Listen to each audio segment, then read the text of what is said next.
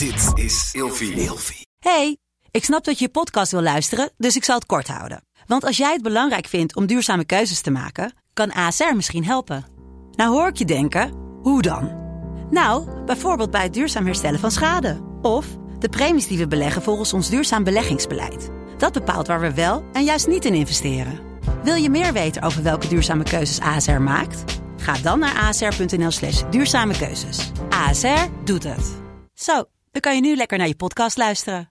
Eerst, eerst inzoomen, Ja. scherp stellen en vervolgens weer uitzoomen, zodat je je kan, ongezien kan verplaatsen en maar ook weer omgevingsbewust kunt zijn. Zodat je weer naar het hele plaatje kan kijken. Ja. En o- pas op het moment dat je de, de, de little kill moet maken, zoom je, dan, dan stel je weer scherp. Mhm. En Maar het lijkt wel alsof we nu een jaar lang alleen maar dat op de korrel hebben en helemaal niet meer rondkijken. Ja. Dat is wat, waarom we ondernemers zorgfilm te maken. Omdat we dachten, hé, hey, wat, wat zijn we nou in hemelsnaam aan het doen? We staan, we staan alleen maar daarop gefocust. Er gebeurt van alles. En we zijn niet meer gewaar. We zijn niet meer bewust van wat, er, wat, wat het hele eh, veld is, zeg maar.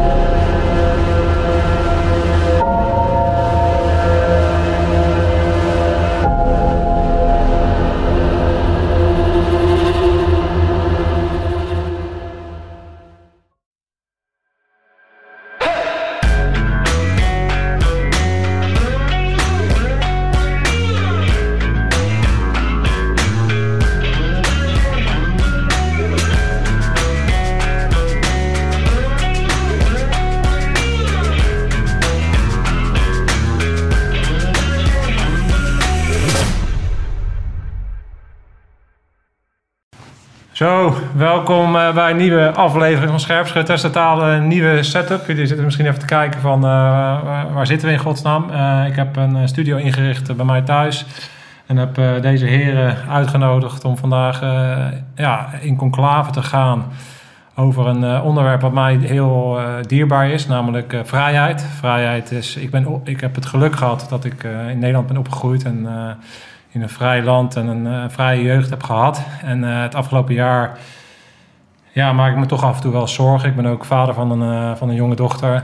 En ehm, in deze tijd zie je dat alles aan het verharden is. En vond ik het belangrijk om ja, met elkaar een keer in gesprek te gaan op deze zondagmiddag. Ja, wat is dan vrijheid eigenlijk voor je? En de reden dat deze samenstelling daar op deze manier zit, is wat ons verbindt, is dat we eigenlijk allemaal een achtergrond hebben als gedienden. Wat bedoel ik daarmee? Eh, ik ben marinier geweest. Eh, jij hebt eh, bij de marechaussee gezeten en bij de politie. Eh Arie is marinier geweest. En nou ja, Wiebren, jij bent oud commando. Dus dat verbindt ons sowieso. Maar daarnaast zijn we allemaal natuurlijk inmiddels oud-militairen. Dus we zitten niet meer in dienst. En daarna hebben we een ander pad bewandeld.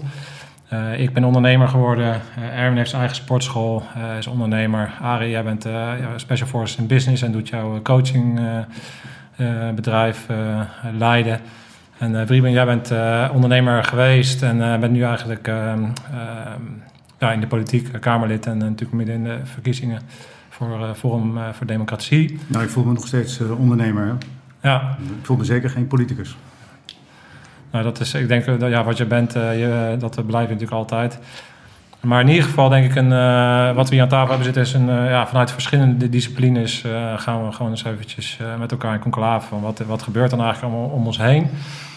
En wat betekent vrijheid voor ons? Nou ja, voor mij is dat vrijheid en met name bewegingsvrijheid is echt een van mijn kernwaarden. En daarom denk ik ook dat ik in die zin ook gewoon hard geraakt ben. Eh, onder, eh, ik ben natuurlijk als ondernemer ook hard geraakt, want alles wordt gewoon onder mijn voeten vandaan gehaald. eh, eh, en mijn bedrijf is inmiddels eh, gesloten en zal waarschijnlijk ook nooit meer open gaan. Dus ik heb een nieuw bedrijf opgezet en ben meteen weer door aan het ontwikkelen. Maar dat vind ik eigenlijk nog minder belangrijk dan wat echt vrijheid is. En dat is namelijk gewoon dat ik het gevoel heb dat ik in een land ben opgegroeid waar je kan zeggen wat je wil. En je kan het met elkaar niet eens zijn, maar dat is oké. Weet je, er zijn verschillende meningen en we kunnen met elkaar door één deur.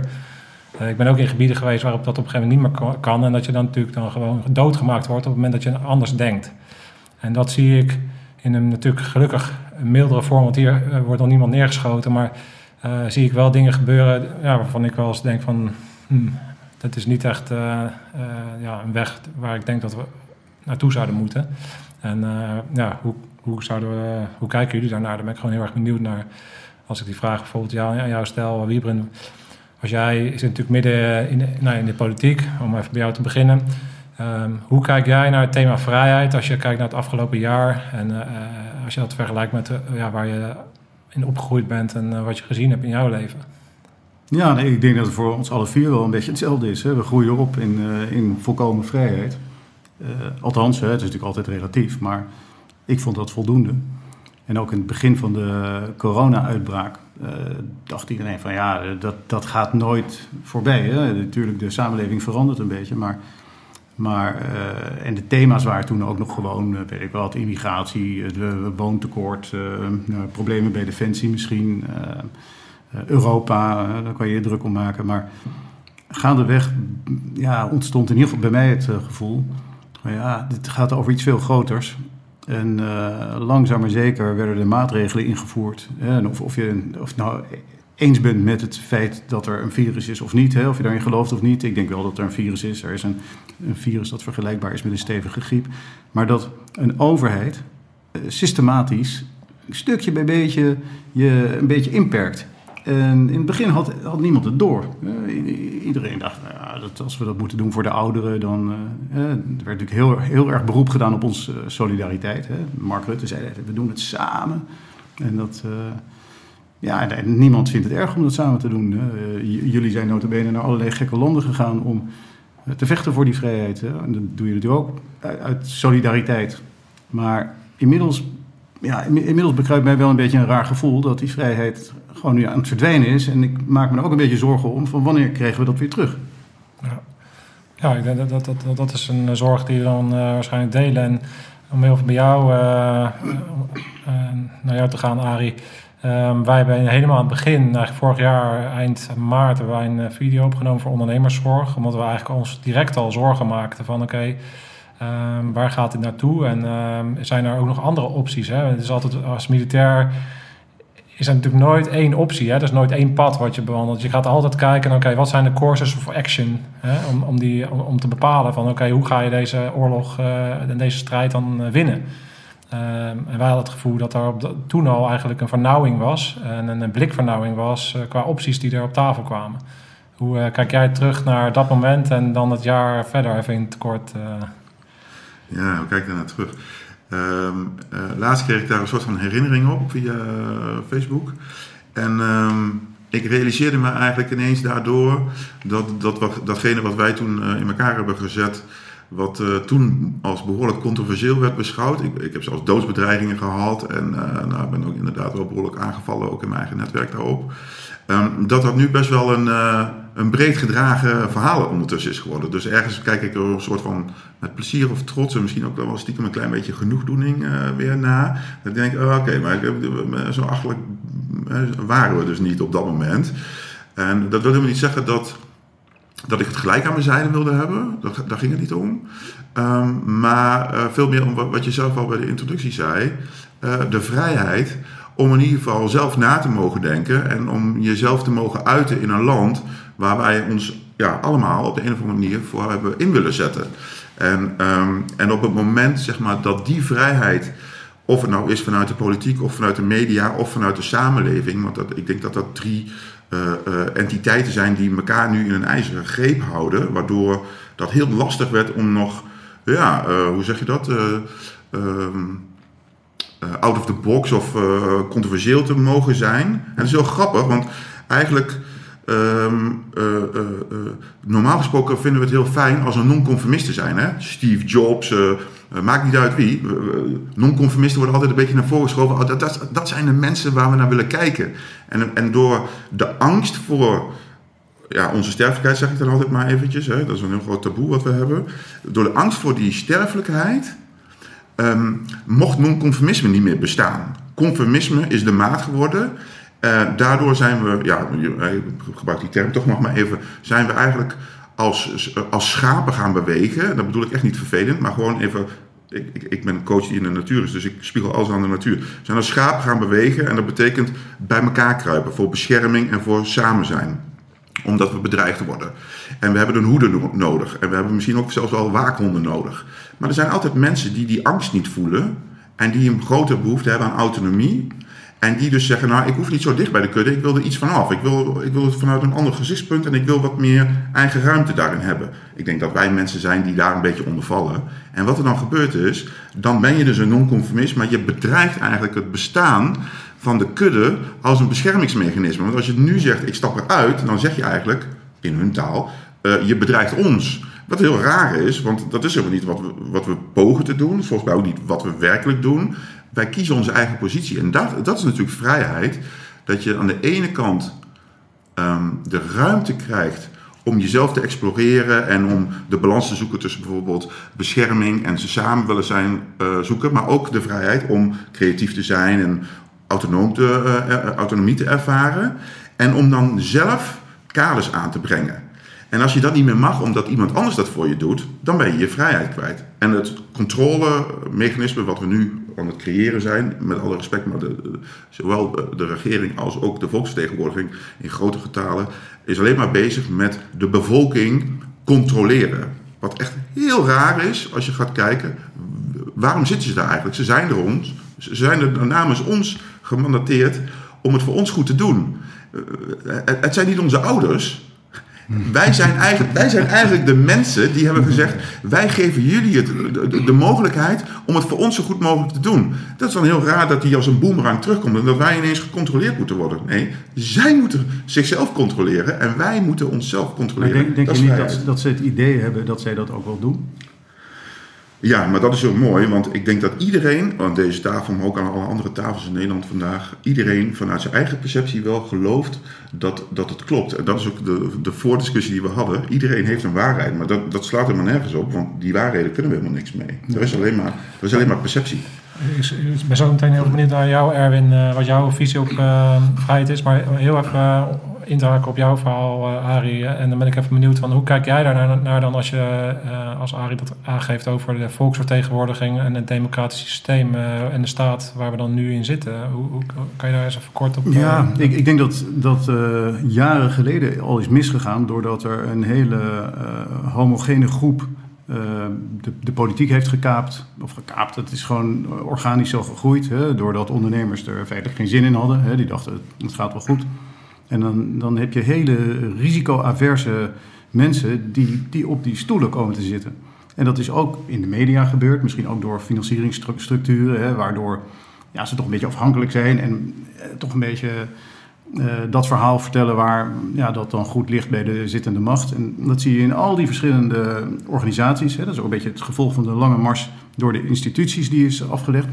Maar dan komt er plotseling een, een, een crisis. Ja, en, en dan zitten dus mensen op, op die plek die uh, zo risicoavers zijn dat zij niet een beslissing nemen die, uh, ja, die wij ook zouden nemen, omdat wij minder risicoavers zijn, omdat wij een, misschien wat meer out of the box denken of meer onze individuele vrijheden koesteren of meer accepteren dat we wel sterfelijk zijn. Nou, we hebben in ieder geval vier ook ondernemersgeest, wat ook al zegt ja. dat je bereid bent om risico's te nemen. Hè? Bedoel, anders moet je geen ondernemer worden, tenminste, ja. daar houdt het snel op. Ja, dat is, dat is een hele interessant, want ik, daarin zitten wij misschien ook wel in een beetje een buitencategorie vanuit allebei de dingen eigenlijk. Je bent en militair en ondernemer, want ik heb die discussie laatst toevallig met mijn broer gehad bijvoorbeeld. En uh, ja, dan zie je gewoon, als je dan helemaal tot de kern komt Oh ja, maar wacht even, jouw risicoanalyse is gewoon anders. Ja, ja, ja, ik accepteer een veel groter risico. Ik ben bereid om, uh, ja, om extreme risico's te nemen. Dat heb ik altijd gehad in mijn, in mijn leven. En dat is niet een beter of, of slechter.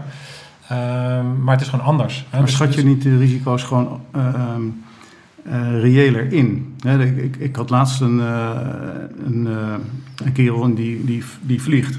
He, dus die, en zijn moeder die steekt elke keer als hij gaat vliegen in zijn, in zijn sportvliegtuig, steekt die moeder een kaarsje op. Want die is doodsbang dat hij neer, neerstort. En hij belt haar elke keer als hij op de grond uh, komt en geland is. En dan zegt hij, steek nu maar nog een kaarsje aan, want nu komt het gevaarlijkste gedeelte, namelijk de autorit naar huis. Want de kans dat ik overleed in die autorit is veel groter. Ja. Dus ik denk dat wij een veel... Uh, concreter risicobesef hebben. Ja, ik denk omdat dat wij denk ik ook de noodzaak gevoeld hebben. Hè? Dus als ik uh, met mensen, dan heb ik ook vaak van... als er geen noodzaak is, gaan mensen dingen niet doen. Hè? Dus de, de veiligheid die mensen nu nog hebben... is nog steeds... Uh, of uh, laat ik zo zeggen, de, de strijd voor vrijheid... is niet zo noodzakelijk dat mensen hem nu gaan voeren... Dat voel ik. Maar ondernemers voelen dat dus wel. Hè? Want jou- jouw eerste vraag was, wat is vrijheid? Toen jij mij vroeg, ben ik dat eens gaan googlen. Ik denk, wat staat er dan in Google? En dan zie je twaalf eh, van die eh, termen die dan uitgelegd worden. Eh, eigen heer zijn, vrijheid in wat je wil en kan zeggen, vrijheid van bewegen. En als ik dat dan breder trek, denk ik, ja, het is, het is vrijheid van wat je, wat je wil en wat je wil doen, wat je wil zeggen. in afgesproken kaders die toetsbaar zijn met verantwoording. Dat is dan mijn. Dat ik denk, nou, als ik dat verantwoordelijk doe naar mezelf, maar ook niet over de rug van anderen, dan is dat voor mij vrijheid, want afspraken zullen er altijd zijn. En die vrijheid, en dat was jouw vraag eh, voor de uitzending natuurlijk, is van eh, als, wat, wat voel je dan als ondernemer? Ja, kijk, die, die vrijheid wordt continu wel ingeperkt. En ik heb echt het gevoel alsof je natuurlijk eh, bij, bij bij mijn keel gepakt tegen de muur gedrukt wordt. En heel langzaam, ondanks dat ik het gewoon eh, als ondernemer eh, goed kan blijven doen. Hè? Eh, maar wel met de rug tegen de muur, keel dicht. En, en die wordt langzaam dichtgeknepen. Dat gevoel heb ik. En dan, dan voel ik ook in mezelf. en dat kan ik allemaal reguleren, want die, dat, is, dat is geen probleem. Maar als ik erover praat, dan voel ik wel die pressure cooker, hè, die snelkookpan van woede. Van ja, maar zien we nou niet met z'n allen wat hier gebeurt? Dus, dus ja, ik, ik maak. En, en dan eh, ga ik met jou mee, Mark, dat je zegt van het gaat al lang niet meer om het geld. Ik wil in principe ook geen steun van overheid. Ik wil dat de overheid mij de vrijheid geeft om gewoon te kunnen doen wat ik wil doen. Want dan kan ik namelijk veel meer belasting betalen. Ja, want dan kom je op een stukje wat, wat je natuurlijk heel erg mist. Is, eh, het is natuurlijk helemaal niks mis mee dat als er ergens een probleem is en eh, wij moeten de klap even vangen, dan ben je zeker als ondernemer, je gaat schakelen, Ja. je regelt je zo en je, en je komt wel weer bovenop eh, ergens. Maar wat er natuurlijk totaal mist, is enige, enig perspectief, een, enige visie van waar we naartoe gaan. En de enige visie die ik dan zie, is een visie van een samenleving waar ik in ieder geval niet in wil leven. Dus dan kom je op een gegeven moment ook op een, op een kruispunt dat je denkt, ja, ik ben best wel bereid. Ik ben bereid om naar Afghanistan te gaan voor onze vrijheid. Ik ben bereid om, eh, op, om, een bedrijf dicht te doen. Ik ben bereid om eh, al mijn spaargeld en al mijn pensioen op te offeren. Eh, als dat ergens toe leidt en we dan een oplossing hebben en we dan verder kunnen met z'n allen. Maar maar de, het perspectief mist natuurlijk totaal. Hè? Een samenleving waarin we alleen nog maar naar, naar, eh, naar een restaurant kunnen als je, eh, als je een vaccinatie eh, krijgt. Of als je alleen maar of, of een, een stokje in je neus krijgt. En ik vervolgens ook mijn kinderen door dat hele verhaal moet heen halen. En dan na het coronacrisis komen natuurlijk wel andere, andere ziektes. Dus als we op die manier naar risico gaan kijken en naar de samenleving en, en elkaar ook afhankelijk gaan maken van elkaar op die manier, hè, dan is dat natuurlijk heel raar. Want als iemand heel erg dik is en kanker krijgt en doodgaat, dan is dat alleen maar zijn probleem. En dan kijken we niet naar hem als van eh, hij is een gevaar voor mij. Maar nu, omdat het dan iets is waar iemand anders ziek van wordt, gaan we ineens kijken van ja, als jij buiten komt met, eh, met, een, eh, met, een, met een kuchje, dan ben je ineens een bedreiging. Ja, ik, dat is niet een samenleving waar ik wil, wil leven. Ik ben in eh, Oost-Duitsland ook op allerlei toeren geweest, natuurlijk in mijn tijd als militair. En in de statietijd natuurlijk onderzocht. Weet je wel, dat soort samenlevingen waar je elkaar ja, eh, controleert en in de gaten houdt en, eh, eh, ja, en, klein, en, klein houdt en beperkt. Dat, dat, dat, is, dat is niet waar ik wil, wil leven. Eh, Ja, maar het is ook, het is ook raar bijvoorbeeld dat, dat eh, in- met vrijheid, dat ik heb nu in principe nog steeds de vrijheid om in de rij bij McDonald's of de koffieshop te gaan staan, of bij Gal en Gal. Maar ik heb niet de vrijheid om, te zeggen van bijvoorbeeld, maar eigenlijk wil ik die vaccinatie niet, want ik ben gezond en ik, eh, ik heb een gezonde lifestyle. En daarmee ben ik in één keer, hè, wat jij zei net- Arie, eigenlijk sta ik dan buiten de, de pack eh, en ben ik een bedreiging geworden. Ja. Dat is natuurlijk totaal omgekeerde vrijheid. Als je- Maar- als je- als je heel- alles wat op tafel ligt, zeg maar, hier zo, is eigenlijk de hele tijd het thema angst. Het thema angst, eh, met daartussen bescherming of controle. En aan de andere kant dus vrijheid. Vrijheid is, is leven, vrijheid is liefde. Vrijheid is eh, dan ook dus ook je angst er mogen laten zijn. En kiezen voor risico, toch? Ja, nou ja, kijk, ik, ik geloof wel dat iedereen zijn eigen afwegingen in risico moet maken. Want dat, is, dat vind ik dan ook vrijheid. Ja, precies. En als, als de een kaarsjes opsteekt omdat, omdat iemand in de vliegtuig stapt, ja, dan, dan, ja, dan geeft het aan dat jij daar dus blijkbaar angst voelt. Alleen de vraag is, vrijheid is de, volgens mij de hoogste collectieve waarde. We gaan helemaal terug naar Voltaire, naar de verlichting. We gaan, eh, als we iets nodig hebben om als samenleving te kunnen functioneren, dan is het vrijheid als de hoogste collectieve waarde. En Ja. alles wat je dus doet om daar afbreuk aan te doen, laat eigenlijk een samenleving afbrokkelen. Omdat eh, als ik niet meer de vrijheid heb om mijn eigen hoogste waarden na te leven, dat is bijvoorbeeld de onvoorwaardelijkheid van liefde. Nou, als ik die vrijheid niet meer heb, of jij hebt misschien een andere hoogste waarde, maar als die vrijheid van ons als collectief is weggehaald, dan kunnen we niet verder. En dan moeten we eerst terug naar de tafel. Dan moeten we eerst zeggen, waar zijn we nou in hemelsnaam zo bang voor? En dat, maar is, dat je- is toch gewoon waar het over gaat. Iedereen heeft zijn eigen angsten. Is het, Alleen we laten ons er door, door leiden. Het dystopische beeld van de samenleving wat je eigenlijk schetst, komt omdat we zo bang zijn van iets dat we liever akkoord gaan met eh, peuters van vier jaar oud, een stok achter in de neus. Terwijl er overigens nu gewoon testen zijn waarbij dat helemaal niet hoeft. Hè? Want het zijn gewoon spuugtesten, maar die worden niet aangeboden. Je kan een kind ook gewoon in een zakje laten spugen. Is het ook goed? Nee. Maar we geloven dat dat ons gaat helpen, omdat we ergens in onze ja, beperkte vermogens alleen maar bezig zijn met, oh jee, die angst, oh jee, die angst. Het maar is, vind je niet dat de veiligheid die we hebben gehad, hè, 70, 80 jaar nu, dat die niet eh, zoveel vrijheid en zoveel vrijheid, dat het een soort van cyclische beweging is? Dat dit ook moet gebeuren om weer tot een gevecht te komen en, en, en om daaruit weer ja, vrijheid te ja, krijgen? dat is een goede Erwin, want... Ik- ik- want eh, hoe heet het? eh, eh, ik, ik, ik haalde al aan, zeg maar, Peter Sloterdijk, Duitse cultuur, cultuurfilosoof, Mhm. die, die zei dus... ehm, het lijkt alsof we door in het Vrije Westen de afgelopen decennia een soort van heel mooi exclusief feest. We hebben het zo goed dat we een heel exclusief feest hebben in het Kristallen Paleis. Maar terwijl we op dat feest zijn, beseffen we ons hoe mooi het is, hoe luxe het is. En daardoor bekruipt ineens de angst dat het, dat het bedreigd kan worden. Ja. Dus we moeten het exclusief maken. Dus met andere woorden, buitenstaanders mogen er niet in. Maar ook alle elementen, of het nou een virus is of maakt niet uit wat, die kan dat kristallenpaleis ineens doen afbrokkelen. En de angst dat dat gebeurt, Creëert die overreactie. zo- zorgt dat we willen controleren. Ja. En door het controleren verliezen we de vrijheid waarop het hele feest en het paleis gebouwd is. Dus Ja. het is een heel raar duaal beeld in Ja. de samenleving. Dat we eigenlijk het heel goed hebben. We zijn het, een van de meest welvarende landen. We hebben hoge scoren, hoog op welzijn. En tegelijkertijd zitten we sky high in de, in de geestelijke eh, problematieken, zeg maar. Dus dat, Hey Wiebren, ik ben even benieuwd. nou ja, je hoort dit allemaal een beetje zo aan. Hè? En eh, jij zit natuurlijk daar middenin. Want uiteindelijk eh, ja, ga je gewoon eh, deze komende week die voor ons staat, gaan er natuurlijk beslissingen gemaakt worden. En dan, eh, daar- heb jij, ben jij een speel van in, in dat grote, grote web. Wat dan uiteindelijk natuurlijk richting gaat bepalen. Als jij dit allemaal zo aanhoort en jij eh, eh, trekt het even naar jouw realiteit, hoe, hoe, hoe, hoe kijk je daar dan naar? Naar de, naar de thema's die we net eh, behandelden, dus de angst en, en, en, en perspectief en waar, waar willen we, Ja, wat voor samenleving willen we leven? Ja, ik, ik, ik luister echt aandachtig, want ik, ik, ehm, ik ontmoet niet veel mensen die, die er zeg maar zo over denken. Thierry en ik zijn de enige in de Tweede Kamer die dat eh, gevoel van vrijheid eh misten op een gegeven moment. En ons daarover zijn gaan afvragen hoe, hoe we dat konden verliezen. En we, we begrepen ook niet helemaal waarom ehm, dat vrijheidsbegrip dan een soort collectief vrijheidsbegrip moest worden. Want wij wilden onze individuele vrijheid behouden. Maar dat was opeens niet meer aan de orde, want we moesten het allemaal samen doen. Ehm, ver- vervolgens werd er een wapen ingezet, namelijk angst. En, en het was aantoonbaar eh, onjuist. Hè. Het was aantoonbaar eh, eh, niet zo dat je een heel groot risico liep. Maar die angst werd wel gecreëerd. En daardoor, daardoor werd er een hele rare sfeer gecreëerd. En toen begon iedereen te roepen, en daarom vond ik het wel grappig dat jij net over perspectief begon. Dat, dat we, ja, het was allemaal wel oké als we dan perspectief zouden hebben.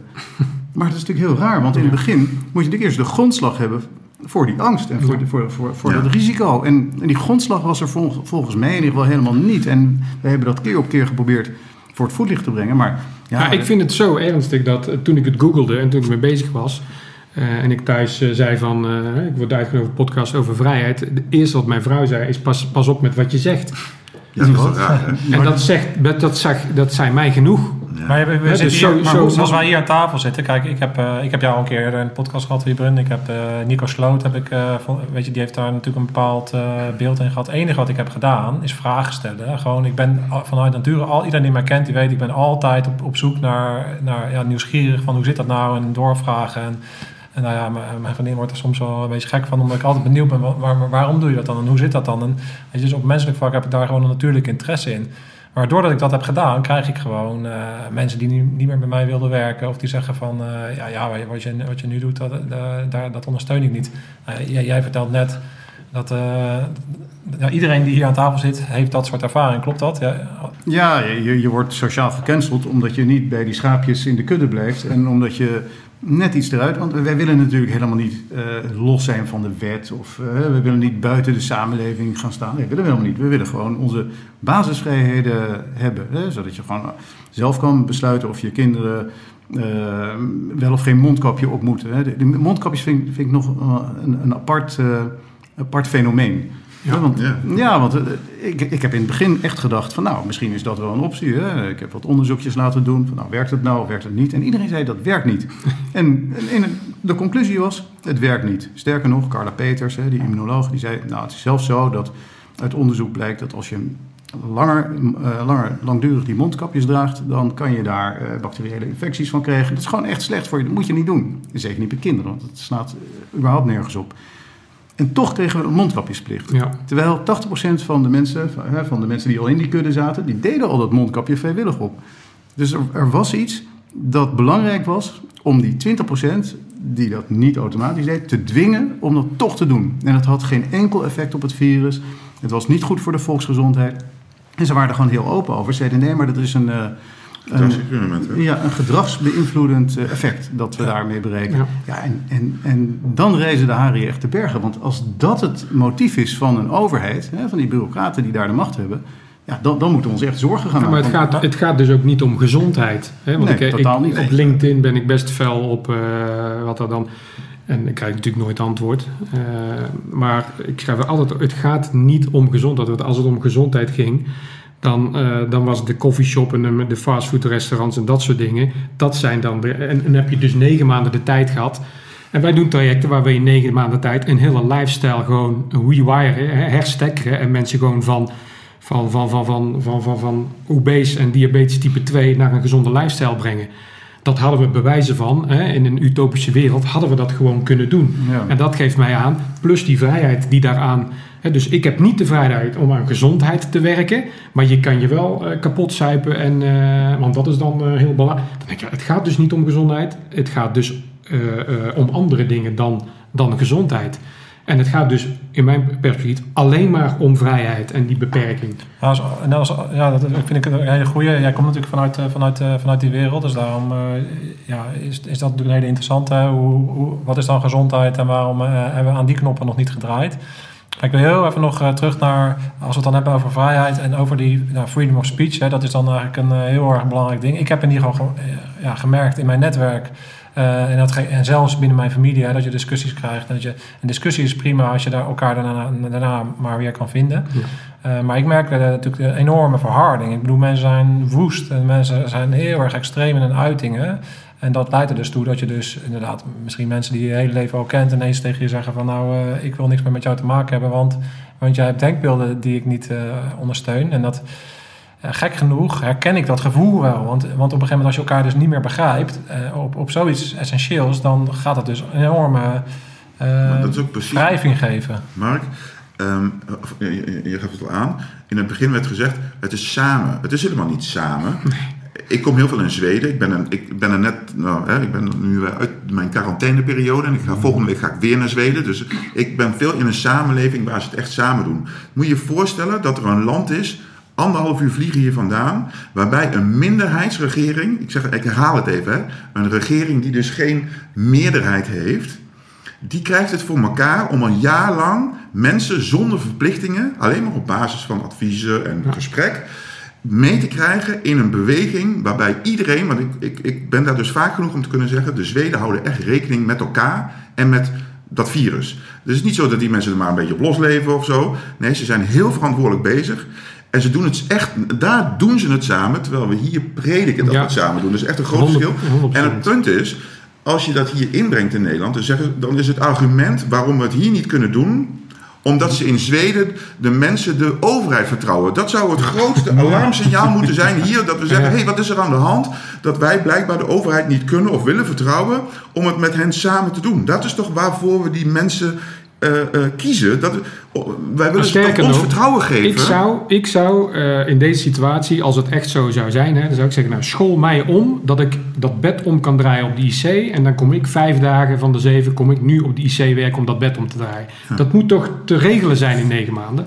Hè, dus, dus wij zijn allemaal bereid ge- geweest. maar nu, nu kan ik niks doen. Maar ik, ik zou veel meer willen doen. Dus dat, Eh, dus dat is geen soli- solidariteit zoals Nee. we dat willen natuurlijk. nee. Ja, wat ik, wat ik ehm, als je, als, als je, ehm, vorige week had ik een podcast met Gijs Tuinman. Ik denk dat we die wel kunnen zien als een van de grootste leiders in ons land. Die is in ieder geval de hoogst onderscheiden militair. eh, Want die bewezen eh, heldendaden, eh, moed, beleid en trouw eh, heeft laten zien. Wat ik heel interessant vond, wat hij daar in die podcast heel mooi schetste, was... ehm, eh, corona wegnemen is een negatief doel. En daar gaan mensen nooit voor. En als je het hebt over perspectief, dan gaat, en dan gaat het, als je als overheid naar deze crisis, naar, naar, naar deze situatie had gekeken, naar het feit, oké, we krijgen een situatie voor onze kiezen, dan is altijd belangrijker dan een negatieve doel stellen, is een perspectief bieden van, oké, dit is de grote stip aan de horizon, dit is waar wij voor gaan en dit is wat we centraal stellen van, van oké, wij willen een bepaalde maatschappij zoals we die nu hebben, willen we houden. We willen vrijheid, we willen mensen zoveel mogelijk ruimte kunnen geven om eigen beslissingen te nemen en binnen die kaders gaan wij ehm, aan de slag om deze situatie te bekijken. Wat is er daadwerkelijk aan de hand en hoe moeten we die eh, aanvliegen en welke maatregelen moeten we nemen? Op het moment dat er op die manier, op, die, transparante wijze, leiding was gegeven aan het land, kan ik, kan- geloof ik er niks van dat deze verharding zoals we die nu zien, Nee, of je nou links, rechts, eh, wappie of eh vaccinatiemogol bent, Ja. waar- hoe je het ook allemaal kan noemen. Weet je, eh, daar geloof ik gewoon niet in. Op het moment dat je gewoon een sterk leiderschap hebt en je laat zien van jongens, dit is, dit is eh, waar Ja. we voor gaan en dit is hoe we het aanpakken. Dan, Maar toch ook een plan A, B en C. Maar Je hebt toch altijd sterk- een plan ja, A, maar B en sterk, C. sterk leiderschap. Sterk leiderschap in Nederland lijkt nu bijvoorbeeld een minister-president die op zondag op het katshuis zit. Ondertussen via de burgemeester van Amsterdam zorgt dat mensen die gewoon op willen komen voor hun recht om er iets van te zeggen, van een veld worden geveegd. Ja. Hey, als je echt een sterke leider bent, dan ga je à la Gandhi, dan ga, ga je niet naar het katshuis, dan ga je naar dat veld en dan ga je met die mensen in gesprek. Precies. Dan, dan toon je echt ownership, dan toon je leiderschap. Je bent geen leider als je je verschuilt achter troepen.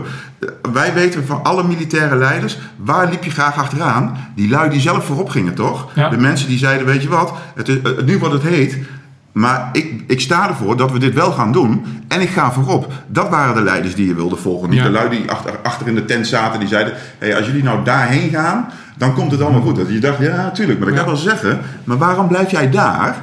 Hè, Dus, dus er zit een hele grote krompel in wat mensen ook zien als sterk leiderschap. Dat is helemaal geframed dat die Mark En Rutte dus- een soort dus- van sterke leider is. Ja. Het is gewoon een demagoog, Ja, punt. absoluut. Ja, maar het komt ook alweer een beetje door wat ik daarnet zei, dat we heel erg lang de politiek gewoon Ja. maar hebben laten voortkabbelen. Eh, jullie zijn allemaal niet de politiek ingegaan. Nou, ik, omdat ik gewoon op een gegeven moment boos werd als ondernemer en ik dacht van ja, ik, ik moet een beetje gaan meedoen, want ik heb geen zin meer in die vergunningen, dat je met allerlei ambtenaren aan het praten bent. Eh, dus, dus ja, we, hebben daar wel iets laten liggen. En dan krijg je, eh, ieder, ieder volk krijgt de leiders die het verdient. Ja. Ja. En we hebben nu een leider die in een andere situatie leider is geworden en nu opeens er in een crisis bevindt en een hele andere, heel ander idee heeft van ja, hoe je met zo'n situatie omgaat. En over dat perspectief trouwens, ik denk dat ze wel perspectief schetsen, alleen niet het perspectief dat wij leuk vinden. De laagste, laagste status van risico of zo, hoe ze Ja. het ook eh, noemen, is dat wij nog steeds anderhalve meter afstand houden, elkaar nog steeds geen hand geven, nog steeds niet eh, zoenen, eh, nog steeds mondkapjes op. Dat is het laagste niveau Ja. waarop we teruggaan als dan alles weer onder controle Ja. is. Nou, als dat het perspectief is, Ja. dan is dat voor ons denk ik geen perspectief. Nee, nee. Nou, wacht even. En, en er komt bij, want dat is, dat is heel erg gekoppeld aan mijn werk. Ehm, het is niet eens niet een perspectief, het is gewoon ons bedreigen in onze existentie, zeg maar Ja. zelfs. Als je bijvoorbeeld gaat kijken naar hechtingsontwikkeling van mensen, de eerste ontwikkelingstaak. Anderhalve meter leren aan kinderen, mondkapjes op, waardoor je gezicht bedekt is en je dus niet echt contact kan maken met iemand. Kijk, wij zijn er allemaal, wij zijn volwassenen. Wij kunnen best wel twee jaar dat doen. En, en dan zeg maar, na twee jaar dan is alles zogenaamd weer over. En dan flikkeren we die ding weer in de prullenbak. En dan gaan we weer verder. Want wij hebben een heel groot referentiekader waarin dat ook niet zo was. Maar als jij nu 2, 3, 4, 5, 6, 7, 8 jaar oud bent. Dan wordt dat binnen 1, 2 jaar wordt dat jouw referentiekader. Dat is, een, dat is een schade die niet meer terug te tikken valt. Dat kom ik in mijn werk altijd tegen. Ja. Mensen die op jonge leeftijd iets- hebben meegemaakt. Ja. Die zijn 45 jaar en ze worstelen nog steeds met dat, ja. Ja. laat ik het maar zeggen, met, dat, met die vroegkinderlijke ervaring van toen. En dat zijn we we wel in deze samenleving Maar op dit moment aan het doen. Ik ben het helemaal met je eens. Het is echt een enorm risico. Maar ook voor, voor kinderen in de puberteit bijvoorbeeld. Ja, Ja, maar Die- dat is die dat schuldgevoel, hè, ook wat ze erin pompen. Want ik zat vorige zomer, zat ik nog even op Scheveningen. En toen eh, zat ik te kijken naar een trampoline waar vier jonge kinderen, nou ik denk zes, zeven, acht op stonden, die ruzie hadden. Want eentje zegt nee, we moeten wel afstand houden op die trampoline. En jij mag er niet op, want mijn oma is eh, 75 en eh, als jij ziek bent, gaat mijn oma dood. Ja. En, en naar dat schouwspel zat ik te kijken en ik, nou, Ja, maar dat is precies hetzelfde als wat eh, Hugo de Jonge laatst bij het Jeugdjournaal zei. Van joh, eh, als jullie niet aan de maatregelen Ja. houden, kinderen, dan gaan alle papa's en mama's en opa's en opa's Ja. worden ziek en Ja. die kunnen dan doodgaan. Ja, maar dan krijg je dus uiteindelijk gezegd dat dat wordt een schuldgevoel. Wat, wat dat, is zich, de, dat wordt de wire, hè? absoluut. Ja, Wieberen, hoe, hoe kijk jij, eh, want we hebben het even over leiderschap gehad. Hè? En ehm, nou ja, Arie heeft daar natuurlijk een hele uitgesproken mening over. Ik ben even benieuwd eh, hoe jij dan nu kijkt naar het leiderschap, eh, hoe dat afgelopen, hoe, ja, om het maar even de crisisperiode te noemen. En eh, hoe je dat graag zou willen zien eh, in, een, eh, in de komende tijd na de verkiezingen met name.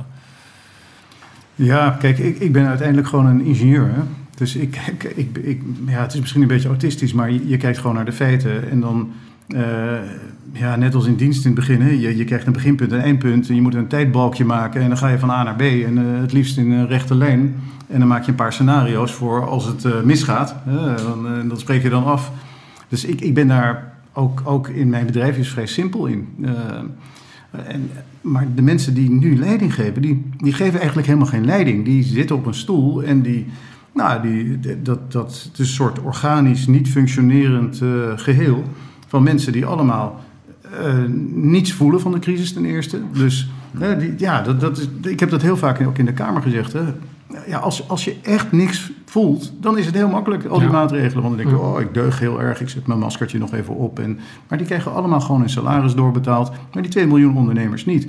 Dus ik zou er heel erg voor pleiten, maar dat is echt een soort, eh, nou, een soort stille revolutie. Er moeten ander soort mensen moeten in de gemeenteraden, in de provinciale staten, in de Tweede Kamer, in de Eerste Kamer. En dan krijg je vanzelf ook andere ministers en, en ook uiteindelijk een andere minister-president. En dan moet dan inderdaad iemand zijn die op grote lijnen een risico durft te nemen. En niet eh, zonder visie eh, het, het- het- ieder risico probeert uit te schakelen. Ja. Ten koste van alles. Want Ja, als, maar als dan, je, dan moet je toch weer terug naar zeg maar, hele hoge waarden als leven, liefde. En, en dat je dan zeg maar, een samenleving daarin kan inspireren. Dat je een samenleving daarin kan activeren en stimuleren en meenemen. Dat de mensen zijn niet achterlijk. Mensen kunnen allemaal zelf heel goed eh, eh, zich inzetten, bepalen. Iedereen is, hè, Erwin mooi zegt, hey, als, als, als het kan, eh, kom ik morgen helpen. Hè. Geef me omscholing en ik, en ik help wel. Iedereen is altijd bereid om een steentje of een stapje te zetten voor de ander. Maar, maar dan, dan vraagt het wel van leiders om te inspireren en niet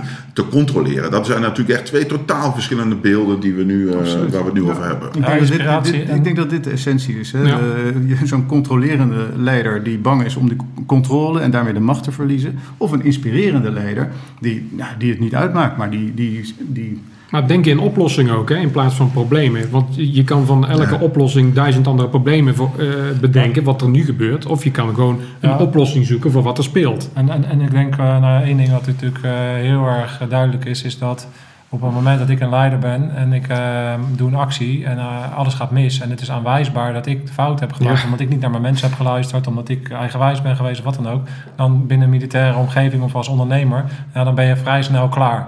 Dan, eh, dan word je opzij geschoven. Als ondernemer eh, ga je gewoon eh, kapot. Maar blijkbaar in de politiek kan je ke- keer op keer op keer op fouten maken. En komt op een of andere manier die verantwoordelijkheid niet dusdanig op jouw Ja. bordje. Dat je de, de consequenties ervan voelt. En daarin zie ik echt iets. Ja, ik vind het echt bizar hoe je, hoe je keer op keer fouten kan maken.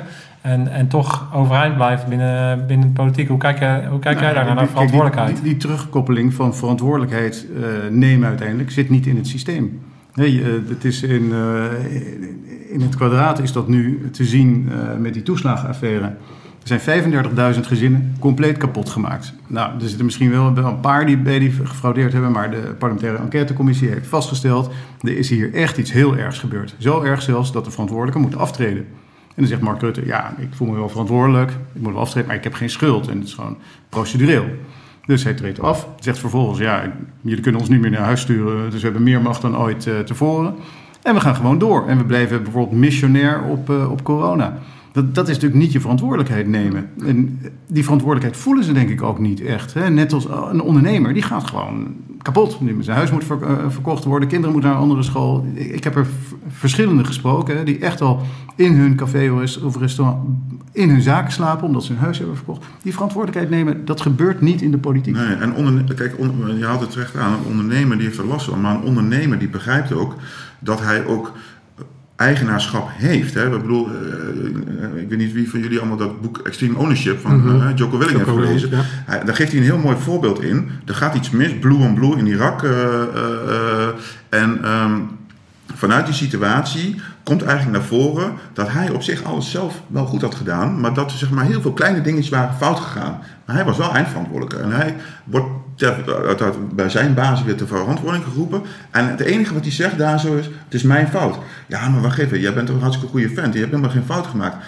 Was het niet alleen maar dat jouw verbindingsman het verkeerd had doorgegeven, of dat die schutter dat verkeerd had gedaan, of dat ze te laat waren ingestapt op die actie? Toen zei hij, dat maakt allemaal niet uit ik was degene die toch verantwoordelijk was voor die club. Dus als je iemand op aanspreekt, spreek je er mij op aan. Met andere woorden, hij maakte eigenlijk dat dat, dat, dat, dat afschuifprincipe gelijk wegviel. En hij komt terug bij zijn eigen eenheid. En, en, iedereen was bang van ja, je hebt die joker naar mij doorgestuurd, hè, of naar mij. En hij zei nee, ik, ik heb hem zelf gepakt. Ja. En wat maakte dat? Dat iedereen zei, hey, als, als dat onze leider is, dan gaan wij nu naar die club toe, die hem tot verantwoording had geroepen. Hadden ze allemaal, zijn, gingen ze er allemaal heen. Toen zei ze, nou, hij heeft al gezegd dat hij maar ik was ook verantwoordelijk. Ik was ook verantwoordelijk. Dat creëerde een soort van energie waardoor iedereen eigenaarschap voelde. En dat, dat mis je gewoon als je niet alleen dat is, uh, want hij gaat nog één stapje verder. Ja. Want wat, wat hij eigenlijk ook zegt is: oké, okay, uh, ik ben eindverantwoordelijk en ik neem de verantwoordelijkheid. En naar zijn leidinggevende ging hij ook toe en zegt hij: Um, dit is, ik, ik, neem volledig verantwoordelijkheid. En dit is wat ik, wat ik gedaan heb om ervoor te zorgen dat de fouten die gemaakt zijn, dat die nooit meer gebeuren. Dus hij had al eigenlijk direct een oplossingsrichting klaar. Omdat hij al meteen bij de juiste mensen had gevraagd wat er nou allemaal gebeurd was. Oké, uh, Roger, ik, uh, ik, ik heb helder wat er moet gebeuren. En ik heb ook helder waarom het mis is gegaan en, hoe we moeten voorkomen dat het nog een keer op deze manier uh, plaats gaat vinden. Ja, ik denk ook dat Mark Rutte dan bijvoorbeeld in die toeslagenaffaire veel geloofwaardiger over gekomen als hij eerst in zijn eigen buidel had getast en had gezegd: Ja, dit is gewoon echt helemaal van mij. Eigenlijk, iedereen mag nu gewoon volop me schieten in plaats van dat soort van lacherig afwimpelen of een beetje hier en een beetje daar. Want als hij dan ook gelijk echt met een echt plan was gekomen, dan ben je gewoon veel geloofwaardiger. Ik, volgens mij moeten we ook af van het beeld dat bijvoorbeeld politici. Uh, uh, uh, niet veilbaar mogen zijn. Hè? Dus met andere woorden, alsof ze allemaal perfect moeten zijn. Dat kan helemaal niet. Nee, we zijn niet. mens. Ja. Dus we maken fouten. Laat ons in hemelsnaam ook fouten maken. Ja. Laten we ook niet bang voor zijn. Je faalt pas als je fouten maakt en je durft er niet voor uit te komen of je durft er niet van te leren. Dat is precies wat je zegt, maar. Dit, dit, dit, is wel echt heel belangrijk. Want als Mark Rutte nu zou zeggen: van jongens, ik heb toen echt mijn best voor jullie gedaan. Uh, in maart leek het alsof ebola onze kant uitkwam. Maar inmiddels kijken we naar de cijfers en ik heb het, ik heb het misgehad. Ja. We gaan het nu echt anders ja. doen. En uh, ik denk dat, heel, dat, dat, dat het een soort domino-spel zou zijn in, in heel Europa. Dat Absoluut. al die landen zouden omvallen. Maar omdat iedereen zo krampachtig vasthoudt aan, aan, aan die maatregelen en de macht, blijft het hetzelfde. Maar als zo'n leider zou opstaan, dat, dat, dat, zou een kantelpunt in de geschiedenis zijn. Ja, ja maar dat point Kijk maar naar Texas. Is natuurlijk ja, precies. Ja, maar, Staat. Ja. Maar is dat zo? Nou, nee, het is dan nooit te laat. Hè? Dus nee. wij, wij, hebben geleerd, hè? durf terug te keren. Met andere woorden, uh, je kunt erachter komen, de weg die ik ingeslagen ben, die werkt niet. Precies. Zo lopende straat. We moeten terug naar het laatst bekende punt. En je gaat weer opnieuw op pad, toch? Dat is wat we geleerd hebben. En alleen, ik weet natuurlijk ook dat dat... Kijk, ik zei al, hè, die samenleving en die media en die politiek, die houden elkaar in ijzeren greep. De, als Mark Rutte zich wel werkelijk kwetsbaar zou opstellen, dan natuurlijk wordt hij dan, door, vanwege partijpolitiek en allerlei verkiezingen en dat soort ellende, wordt hij natuurlijk gelijk geslachtoffer door de rest. Maar zorg dan dat je gewoon authentiek bent en authentiek blijft. En dat je dus dat beeld ook neer kan zetten. Maar ik, wil, ik ben hier om, om te inspireren, ik ben hier om te leren, ik ben hier om fouten te maken, maar ik ben, kom wel vanuit de juiste intenties. Maar alle schimmigheid, staatsgeheime deals. Weet je, je creëert je eigen, je eigen trap, zeg maar, waar je in maar, kan, dat, kan dat, Wieben? Kan dat soort leiderschap waar Arie het dan over heeft, kan dat in Den Haag? Jij weet dat. Nou, ik, ik, ik zie dat nu niet. Maar ik denk dat het leiderschap wat wij voorstaan, hier met z'n vieren, is leiderschap waarbij de leider, ongeacht de schade voor zichzelf, uh, leiding geeft. En dat is daar niet, want je hebt altijd mensen die hebben belangen. Nog een keer premier worden of eh, burgemeester van een, van een gemeente worden. Of, het zijn altijd Ja. perverse belangen die er doorheen lopen. En een goede leider doet dat niet. Die, die, die neemt zijn verantwoordelijkheid en gaat het mis. Ja, dan is het eh, jammer. Ik, ik, ik heb in mijn bedrijf, er zijn mensen die gaan namens mijn bedrijf op pad. Daar gaan natuurlijk ook dingen mis. Eh, dan, dan komt er reboot. En dan ben ik, ben ik graag de eerste die met die mensen in gesprek gaat zeggen: hey, sorry, dat is helemaal misgegaan. Mijn fout. Ik ga niet eens zeggen: oh, dat is de fout van die coach of van die begeleider. Nee, het is mijn fout. Ik had dat moeten ondervangen. Ik had beter moeten inschatten. Ja. Ik had het beter voor hun neer moeten zetten. Het is mijn fout. Dat, dat, dat opent gelijk een heel ander gesprek. Ja. Waarom doe ik dat? Ook omdat ik ondernemer ben en ik snap, het is mijn toko. Als ik niet, als ik niet voor mijn toko durf te staan, dus ook voor alle dingen die er in fout in gaan, ja, weet je, dan, dan sta ik niet echt voor, voor, voor wat ik aan het doen ben. Dat Ja, maar ik denk ook wat je eerst zei van hè, dat hij dan op het Malieveld zou moeten staan om met mensen te praten. Dat vind ik ook een hele belangrijke, want die afstand is zo groot geworden ja, tussen maar dat dat maakt mensen boos natuurlijk. hè. Ja, natuurlijk, maar- Niemand, gaat, niemand pakt een baksteen en gooit hem naar de klus van Mark Rutte, hè, Nee. als hij daar gaat staan. Sterker Ja. nog, krijgt hij heel veel waardering, juist van de mensen die Ja, tegen hem zijn. absoluut. Maar het is gewoon ook zijn eigen, ja, hoe zeg ik dat, zo dédain of, of eh, arrogantie Nou, het is, misschien. het is, het is denk ik niet. ook eh, gekomen doordat eh, al die partijen zijn een soort marketingmachines Ja. geworden. Hè, dus alles draait om imago en de inhoud doet er niet meer toe. Ja, Ja, en wij zijn allemaal gewend om vanuit de inhoud te denken. Absoluut. En, en dan komt er een oplossing en als je Ja. betere oplossing. Maar dat doen ze niet meer. Nee. Het gaat om dat imago. Dus dan is ieder krasje op dat imago, dat is vervelend. Dus dan ga je niet naar het Malieveld, want er zit een risicootje aan. Ja, al die communicatieofficiertjes, eh, of eh, mensen die er natuurlijk achter zitten en dingen proberen tegen te houden. En eh, ik, ik ken dat omdat ik ook in die wereld in Defensie heb gezeten. Ja, dat, ik, ik, dat is zo vermoeiend, vind ik dat.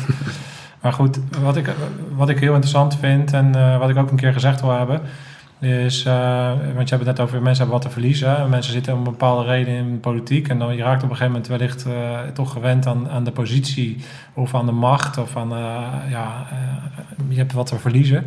Maar wat jij ook aangeeft, ik, waar zijn de mensen? Kijk, jij bent eh, de politiek ingegaan eh, vanuit nou ja, een beetje de eigen onvrede. Financieel eh, had je je zaakjes al lang voor elkaar. Je hoeft helemaal niet de politiek in te gaan voor het geld. Hè, want er wordt, uiteindelijk kan je er gewoon ook een hoop geld verdienen, denk ik, voor, voor een aantal mensen die er zitten. Wat ik belangrijk vind is om te kijken van waarom zit iemand daar nou? En als ik naar jou kijk, dan zie ik in ieder geval een vent die heeft 12 de meters gelopen, is oud commando, is ondernemer geweest, die kent de slagen van de, van de zweep en die zit daar vanwege een eigen eh, onvrede en die, om een probleem op te lossen. Uiteindelijk kost het jou waarschijnlijk heel veel geld om daar te zitten, want als ondernemer kan je veel meer geld verdienen dan eh, waar je nu zit. En dan heb je in ieder geval eh, een soort van die basis weggenomen waarom mensen om de verkeerde redenen in de politiek kunnen zitten. En dat vind ik, eh, eh, ik denk dat jij dat veel meer zou moeten, of moeten, jij moet helemaal niks, maar ik, ik denk dat als ik daar naar kijk, kijk, eh, ik, denk, ik zelf dat je het best wel tegen je hebt, is dat je, dat je in een partij zit die natuurlijk nu eh, onder vuur ligt, hè, eh, name door de, door de nummer 1. maar dat het daarom wel belangrijk is, is om, om, om die kant Ja. een keertje te belichten. Van ja, weet je, jij staat al, al een jaar lang sta je daar te strijden om, om waar je in gelooft. En ja, ik weet inmiddels waar dat van, vandaan komt. Ehm, maar waarom vertel je dat niet, niet wat meer vanuit een communicatieoogpunt? eh? Ja, ja. Ja, dat, ja, dat is dus een rare vraag. Ja, een goede vraag eigenlijk. Maar ik weet niet. Ja, ik, ben niet ik ben niet bezig met mijn imago. Met jezelf, Ik- nee. ik- nee, totaal niet. En eh, ik vond bij de VVD was het, ging het altijd alleen maar over imago. En dan was het helemaal niet belangrijk wat uiteindelijk het resultaat was. En ja, toen dat corona-verhaal begon, ben ik gewoon gaan ploeteren. En eh, ja, en eindeloos vragen stellen en kijken of je dingen kon exposen. En, en dat is op een bepaalde manier uitgepakt. Maar doordat ik nu bij Forum voor Democratie zit, zie ik wel dat dat imago, dat, dat is natuurlijk wel op een bepaalde manier belangrijk. Hè? Eh, ongeacht het feit dat ik nog nooit een spoor van antisemitisme of racisme of fascisme of homofobie of wat dan ook heb gemerkt bij wie dan ook bij Forum, weet ik dat vanuit andere eh, communicatieofficiertjes bij de andere partijen, ja, dat dat, dat, eh, dat, dat imago op ons geplakt wordt. En dat is, dat, is, dat is echt waardeloos. En daar kan je ook bijna niet tegen verdedigen. Ik word echt aangesproken op het antisemitisme van Forum voor Democratie. Terwijl het er niet is. Ik denk dat wij de meeste Joodse medewerkers hebben. Eh, Thierry heeft een Joodse vriendin. Zijn oma heeft de Yad Vashem onderscheiding gekregen in de Tweede Wereldoorlog. Het, het is niets dat ons aan antisemitisme eh, laat raken. Maar toch, dat soort imago-schermutselingen, dat is blijkbaar ook een vakgebied. Nou, ik beheers dat totaal niet en ben er ook niet in geïnteresseerd. Dat Dus- zijn natuurlijk spelletjes die allemaal afleiden van waar het in de kern over gaat. hè. Totaal. Ik bedoel, eh, eh, als een partij zegt, of, of als een politicus zegt, ik wil gewoon graag kiezen voor deze koers. Hè? Dus je hebt het over visie. En, en je mag het er eigenlijk niet over hebben, omdat je het de hele tijd moet hebben over wat er in je appgroepen gebeurt, of wat er daar is gebeurd. Weet je, we zijn allemaal mensen, laten we gewoon eerlijk zijn. Eh, Ik bedoel, ik zit hier wel een mooi steekhoudend verhaal voor vrijheid te, ge- eh, te houden. Maar als iemand nu mijn telefoon zou pakken en door al mijn berichten zou scrollen, zal die echt wel wat tegenkomen waarvan je denkt, hmm, een beetje dubieus. Maar het gaat ook over context, het gaat ook Tuurlijk. over... Maar eh, ik bedoel, we zijn allemaal mens. Laten we ook gewoon fouten maken, inschattingsfouten. Dus ik zeg niet dat het gebeurd is, maar ik, maar ik vind de focus erop leidt alleen maar af van waar het in de kern over gaat. We zijn een samenleving die behoefte heeft aan harmonisering. eh, Of, eh, weg met die polarisatie, weg met al die, eh, al die angstdenken. Want we hebben, we hebben het zo nodig om samen te zijn. Hè? Echt samen. En waarom bewegen we dan alleen maar om af te zetten tegen de ander? Dus Ja, ik, ik, ik maak mezelf er ook schuldig aan. Maar ik vind het zo jammer dat ik, dat ik eigenlijk eh, het niet voor elkaar krijg om te laten zien dat we eigenlijk een, een heel grote behoefte hebben aan samen zijn. Alleen dan wel vanuit de vrijheid om, om voor jezelf te bepalen waar je staat. Ik denk dat de meeste mensen in de politiek dat idealisme niet hebben. Die, die ideologische bevlogenheid om, om op die gronden eh, te werken, dat, dat, dat is er niet. Het zijn perverse belangen en daardoor moet dat, dat angstvisioen moet er blijven. En daardoor moet, dat leidt weer tot controle en dat leidt weer tot behoud van de macht. Ja. En, en als dat het doel is, hè, op zich, Ja, ik vind het ook altijd raar dat mensen dan wel eens zeggen van... ja, maar hij is een goed politicus. Ik zeg, een goed politicus, wat is dat dan? Ja, hij kan goed debatteren. ja, Is dat tegenwoordig al een, al een vak, weet je wel, wat je uit kan... Ik zeg maar, wat... eh, Natuurlijk, eh, goed je mening of eh, zaken over kunnen brengen... maar het gaat ook om het product uiteindelijk wat daaruit voortkomt. Ja, maar ik denk En dat jij geldt al lang niet dezelfde denkfout maakt eh, die ik eh, nu al jaren maak. Eh, ik sta er tegenover Mark Rutte. Ja. En dan zeg ik van, goh, je hebt net die anderhalve meter regel ingesteld. Ja. Nou, die, die begrijp ik niet, want Nee. de Wereldgezondheidsorganisatie zei 1 meter. Ja. Ja. Van Dissel maakt er 50% meer van. Daardoor gaat de helft van de horeca failliet. En, ja, Maar je hebt ook alle sportscholen dicht gedaan Ja. en ook alle sportcentra. Ja. Dus je mag ook niet meer tennissen. En tennissen doe je op eh, 20 meter afstand. ja, Zegt hij, ja, maar meneer Van Hagen, we zitten midden in een pandemie, een enorme gezondheidscrisis. En u wilt een potje gaan tennissen. Ja. Nou, dan verlies ik het debat. Ja. Dan denk ik, ja, ik had wel gelijk ergens. Je, je, Ja. je, je komt daar niet uit, want Ja. deze mensen zijn echt goede politici. hè. Ja. Ze, die, ze kunnen goed debatteren. ja, En ja, daar, daar verlies je dan vrij snel van Ja. als je je op de inhoud blijft eh, Precies. concentreren. Ja, ja. maar de inhoud is eigenlijk, wij als mens, het zit in onze natuur om elkaar aan te, reiken, aan te raken. Lichamelijk, maar psychisch, emotioneel. Tuurlijk. Dat is, dat is essentieel voor ons. Hè. Wij, er zijn experimenten mee gedaan, heel gruwelijke overigens, met, met, met baby's en zo, die gewoon stierven nadat ze gewoon een tijdje wel verzorgd waren, maar niet meer die aanraking kregen. Dus als je daarna gaat kijken, we hebben dat gewoon nodig om te knuffelen, om te vrijen, maar ook om te vechten. Eh, We hebben al- dat allemaal nodig.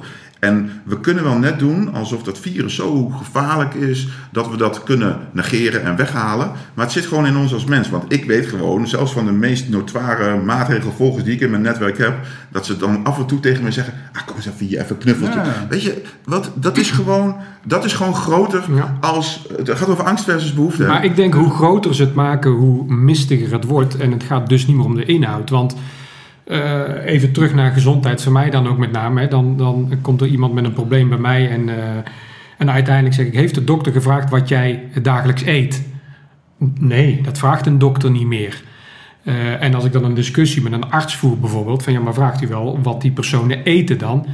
Ja, maar dan, dan word ik overruled door, door, door een arts, hè, bij van, terwijl, terwijl die weinig verstand heeft van basisgezondheid. Want hij heeft medicijnen gestudeerd. En ik, nou, als dat de basisvraag van het gaat dus om wat je eet, omdat je daar heel veel problemen mee kunt oplossen, om later dus persoonlijk leiderschap enzovoort. En je stapelt op de mens zelf, stapel je de rest. Dus vandaar dat ik altijd terugga naar de inhoud. Alleen in de inhoud verlies je dus kennelijk de politieke discussie eh, elke keer, omdat het dan in één keer niet meer om de inhoud gaat. Ja, dat vind ik heel vreemd. Ja, maar tenzij je zegt: ik doe er gewoon niet aan mee. Nee, maar de vragen die gesteld worden, de vragen die worden, zullen we de neveneffecten van eh, vaccinatie in kaart brengen? Dat gaan we niet doen, want eh, dat gaat ten koste van eh, vaccinatiebereidheid. Ja, dat vind ik op het gebied van gezondheid een hele gevaarlijke. En dan denk ik, oké, dus we willen, het gaat, het is een gezondheidscrisis. Eh, maar we willen het dus niet over gezondheid hebben. Dus het gaat niet om die inhoud. Het, dit is weer een, een politiek spel. Nee. Maar wat jij zelf, ik vind dat wel interessant. Tenzij je niet meer meedoet. Hè? Ja, Ik- ik- niet mee. We hebben nu die vrijheidskaravaan hè, met Forum.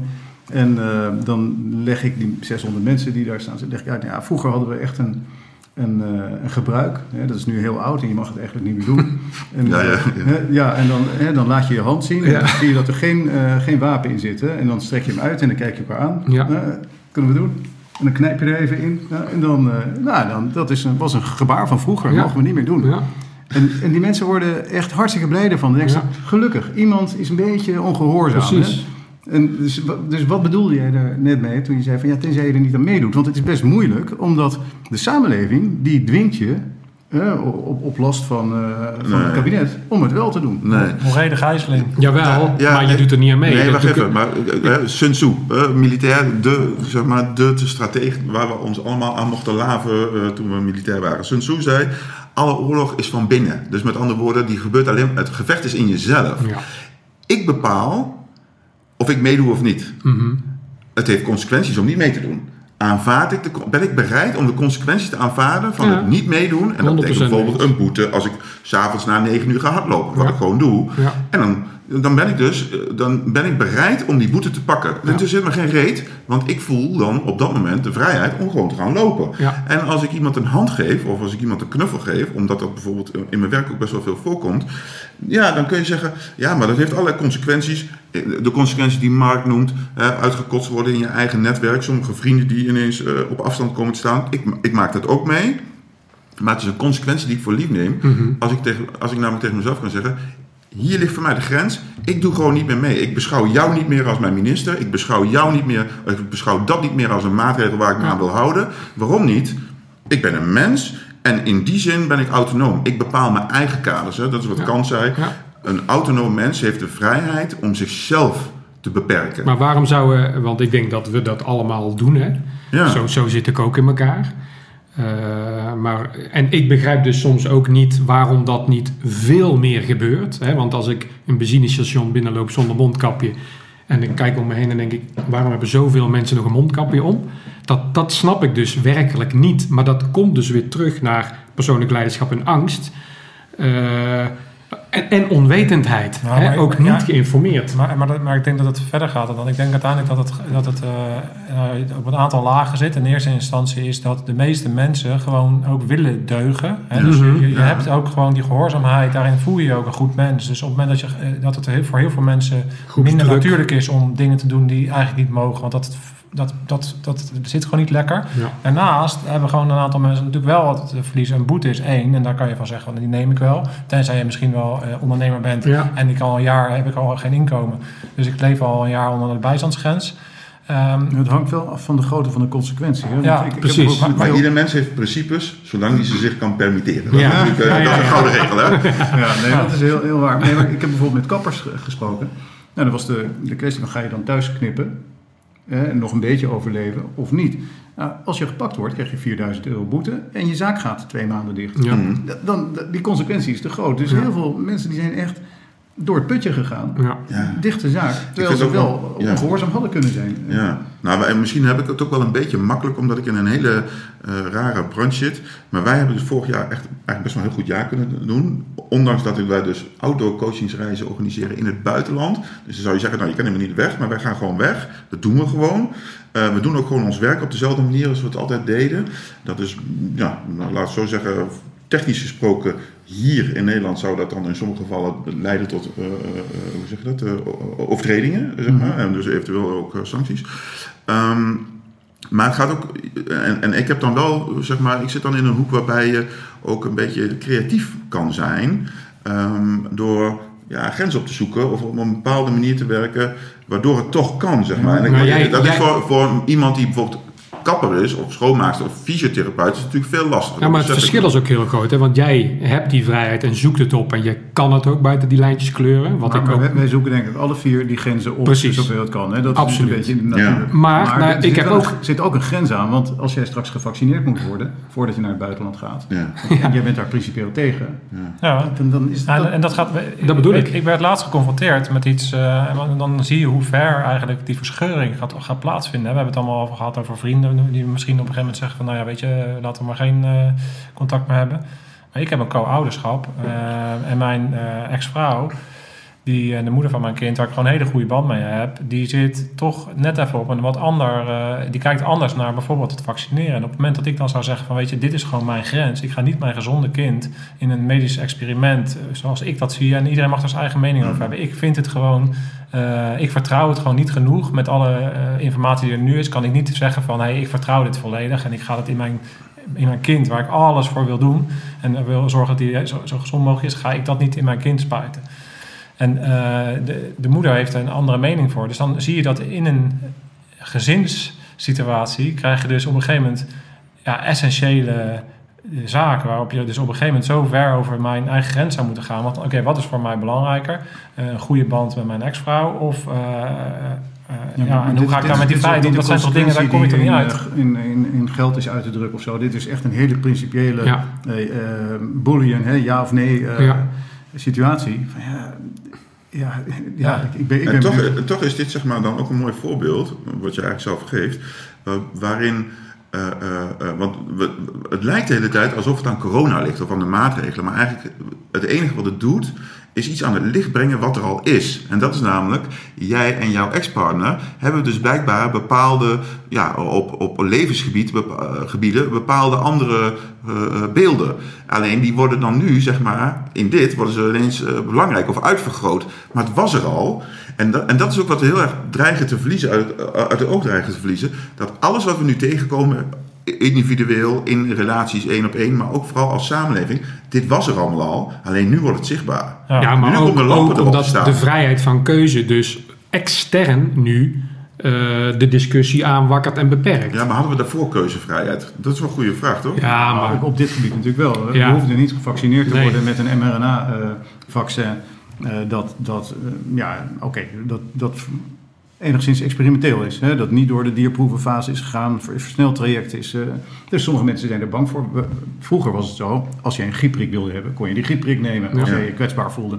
Maar nu komt er iets aan waarbij de overheid zegt, ja, maar wij vinden het toch wel heel verstandig voor het collectief dat iedereen dat doet. En dan krijg je een eh, coronapaspoort en dan moet je toch kunnen aantonen dat je dat hebt gedaan. En anders mag je bepaalde dingen mag je niet meer doen. Ja. Ja, dan, dan, dan krijg je weer die angst maar, maar, die maar, ook... maar, dan toch, maar dan toch nog steeds. Eh, Ja, want dan focust het weer op dat paspoort, weer op die vaccinatie, weer op corona. Als je er groter gaan- naar gaat kijken, hadden we daarvoor ook al echt keuzevrijheid? Of werden we toen ook al geleid door stel mensen die ons de hele tijd wilden controleren? Nou, dat denk ik wel, ja. Ja, Ja, tuurlijk. er, er is niks veranderd. Alleen nu wordt het heel erg zichtbaar. Hè? Nu, nu, nu ineens. Ja, je hier komt staat een op lampje een- op voor iedereen. Iedereen Ja. wordt hiermee geconfronteerd. Nee, maar ik, ik dacht dat je het meer toespitste op de verschillen tussen Mark en zijn vriendin. Ja, maar dat, is, ja, maar dat gebeurt maar- ook bij mij. maar- ja, maar dat heb je natuurlijk altijd. Ja. En dat is ook niet erg. Nee. Nee. Die, die verschillen mogen er zijn. Maar ik heb mijn zoontje die, eh, 16 maart vorig jaar voor het laatst gezien. Toen kwam er op televisie eh, zeg maar dat hele gedoe.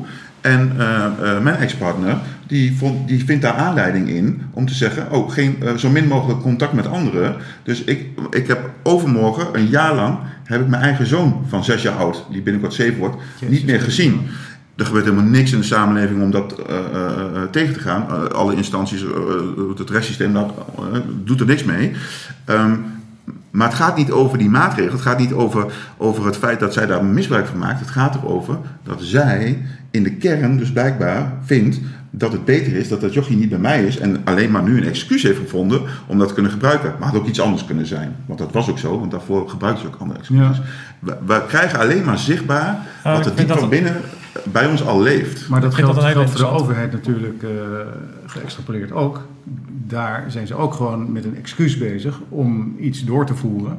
En, Ja. en corona wordt dan een beetje aangegrepen om allerlei maatregelen op te leggen. Die waarschijnlijk wel goed zijn voor de overheid. En ondertussen worden er andere dingen eh, Maar doorgedrukt. Nou, dat is voor mij- dat is voor was, mij eigenlijk- Hadden, hadden we die boeren die allemaal in Ja. protest waren. Nou, daar horen we nu niks over, omdat we nu allemaal daarop zitten. Maar eigenlijk gebeurde precies hetzelfde. Alleen, dat, ja, daar hadden wij dan waarschijnlijk geen last van omdat wij geen boeren zijn. Maar die mensen hadden ook al last van exact dezelfde overheid. Absoluut. Nee, maar de maat en de grootte dus van het probleem wat er al was, is natuurlijk wel enorm vergroot nu. Ja, maar en groter geworden. Ja, maar nou, ik ben, ze- maar- maar ik ben iedereen. wel- ik ben het wel met je eens. Kijk, de, de, er was al een uit de hand gelopen onbetrouwbare overheid. En dat blijkt uit allerlei dossiers. Hè, stikstof, PFAS, Ja. CO2. Ja. Ja, en nu kreeg je iets, eh, nou oké, een grotere crisis. Maar die crisis was er al. Hè? Dat is een bestuurscrisis. Een, Ja. een soort administratieve crisis met bureaucraten die ons allerlei vrijheden al afnamen. Maar toen was het bij de boeren of bij de bouwers. Of, hè, het, was, het waren kleine groepjes. Ja. En nu wordt,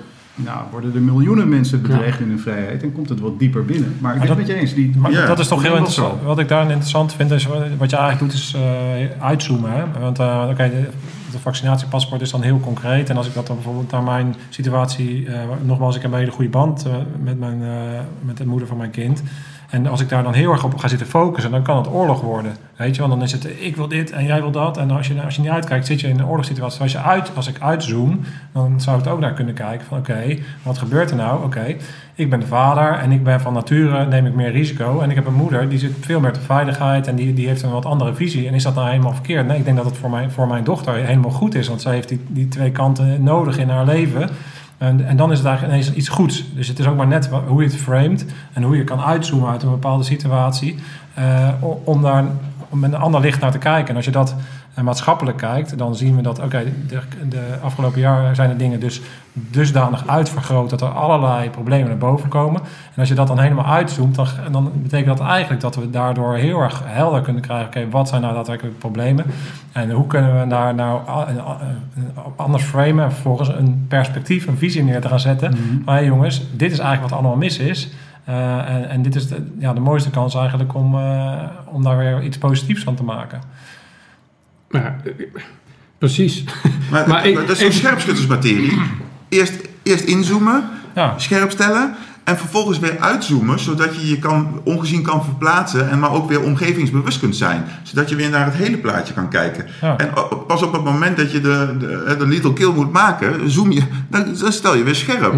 En Maar het lijkt wel alsof we nu een jaar lang alleen maar dat op de korrel hebben en helemaal niet meer rondkijken. Ja. Dat is wat, waarom we ondernemers zorgfilm te maken. Omdat we dachten, hé, hey, wat, wat zijn we nou in hemelsnaam aan het doen? We staan, Ja. we staan alleen maar daarop gefocust. Er gebeurt van alles. En we zijn niet meer gewaar. We zijn niet meer bewust van wat, er, wat, wat het hele eh, veld is, zeg maar. Ja, en dat, dus dat in- en uitzoomen moet je eigenlijk continu doen. Maar hoe zou het dan komen dat het niet gebeurt? Hè? Want er, er, er is genoeg op gewezen. Hè? We hebben moties ingediend om de nevenschade mee te laten wegen, om eh, andere expertisegebieden in het OMT te zetten, ook de, ook de medische nevenschade eh, mee te laten tellen.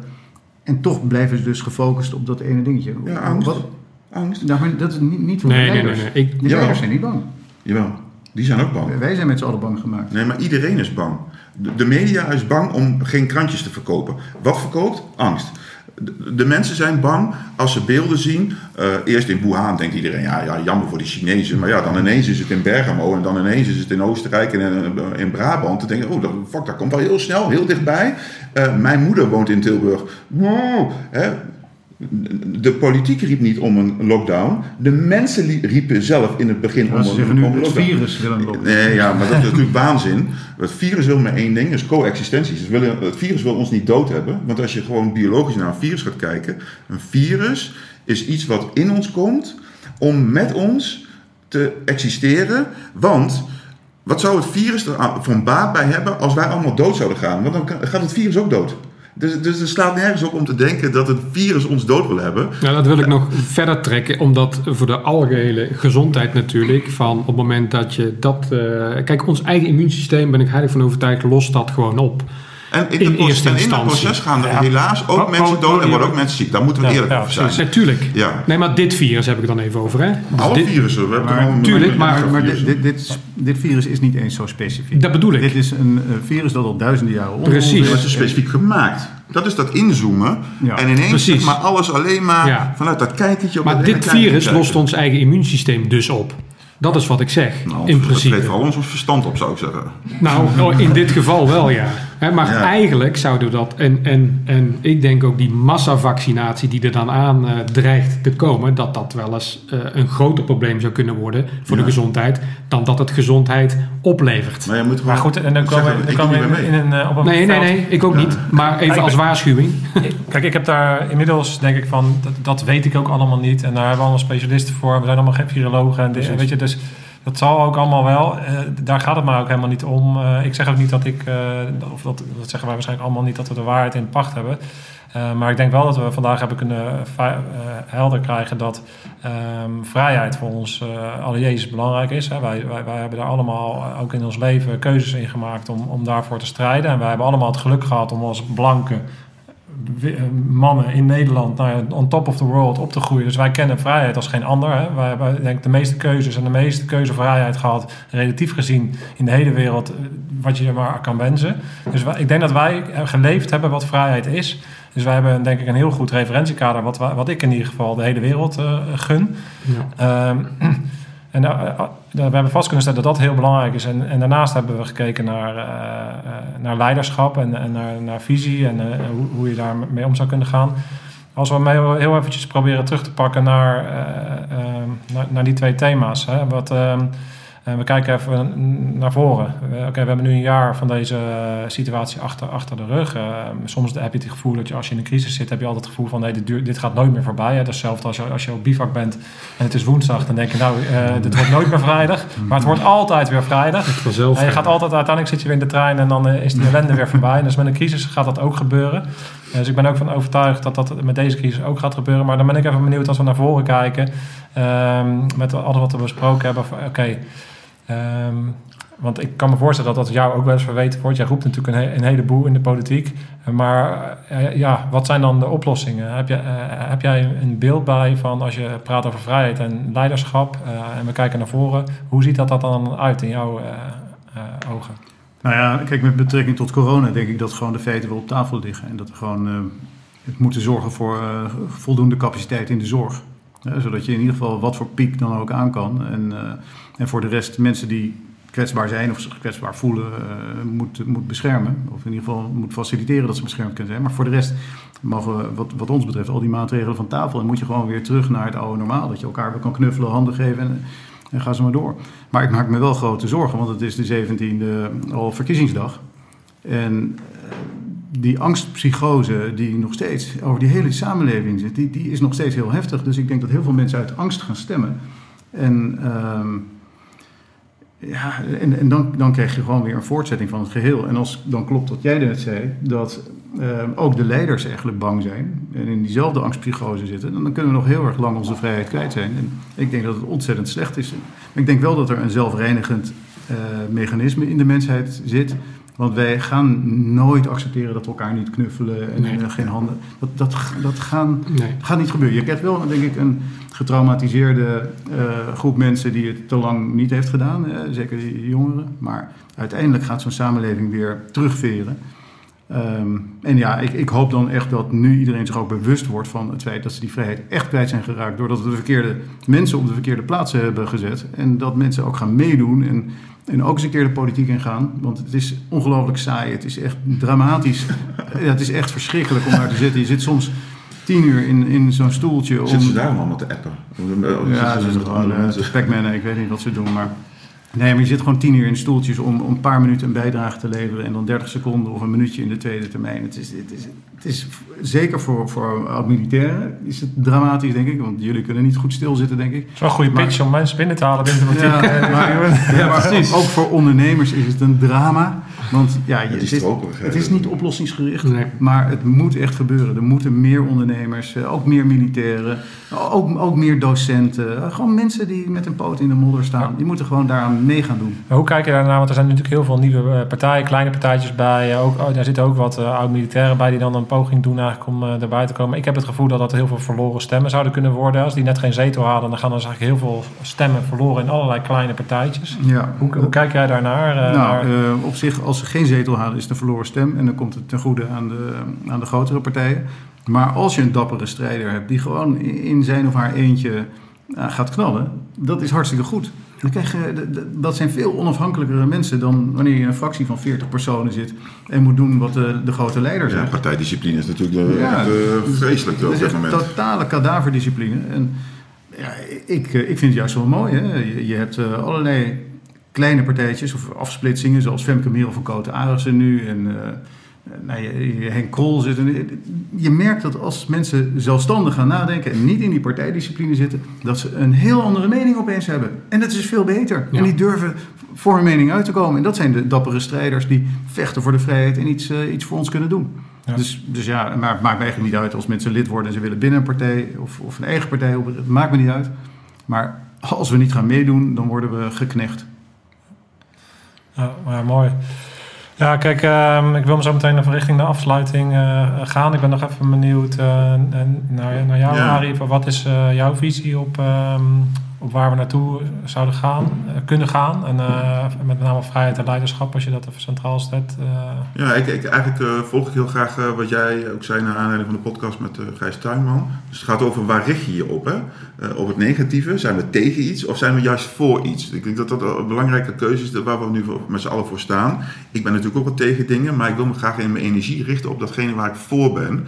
En eh, er wordt elke keer het woord crisis gebruikt. En als je het even goed gaat fileren, een crisis is eigenlijk een, een ernstige noodsituatie die het functioneren van het, van het systeem eh, aan bod brengt. Hè. Dus met andere woorden, eh, crisis bestaat eigenlijk uit twee delen. Je hebt een noodsituatie en het functioneren van het systeem. En wat we aan het doen zijn, is de hele tijd aan het kijken naar de noodsituatie en niet naar het functioneren van het systeem. En ik ben eigenlijk voorstander van wat Wieben ook zegt.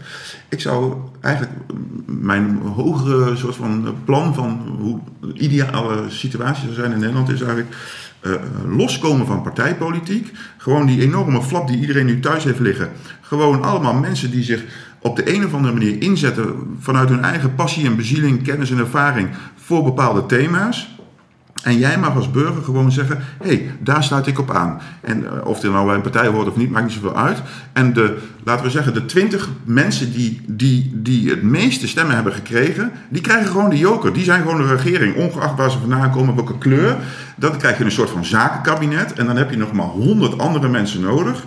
De rest, zeg maar, die, die, die dus afvallen van, van die bovenste twintig. En die zijn de volksvertegenwoordiging. Die controleren die twintig figuren die noodgedwongen eigenlijk, hè, gewoon op basis van, je zijn gewoon bij elkaar gezet. Je, je pakt gewoon die bal, want je hebt gezegd dat je ergens voor staat en nu ga je hem gewoon vier jaar lang pakken. Want al die partijpolitiek, dat gekonkel, die achterkamertjes. Nee, maar ik zou het super tof vinden als Wiebren, want ik, ik ga ervan uit dat hij in ieder geval heel veel voorkeurstemmen gaat halen. Alleen op basis van de strijd die hij het afgelopen jaar voor onze vrijheid heeft gedaan. Maar de, kijk, een man als Wilders, maar ook een man als Rutte en ook misschien eh, eh, Sigrid Kaag. Al dat soort mensen gaan allemaal veel stemmen krijgen. Zouden ze nou gewoon eens een keer die, die 20 mensen die de meeste stemmen krijgen bij elkaar zetten en zeggen: hé, hey, maar nu hebben jullie met elkaar de bal. Dan moet je echt gaan samenwerken. Dan is het niet meer, ah ja, maar onze partij en die partij. Nee, gewoon je bent met z'n twintigen verantwoordelijk voor. Je wilde graag die bal en nu heb je hem. Bang, gaan.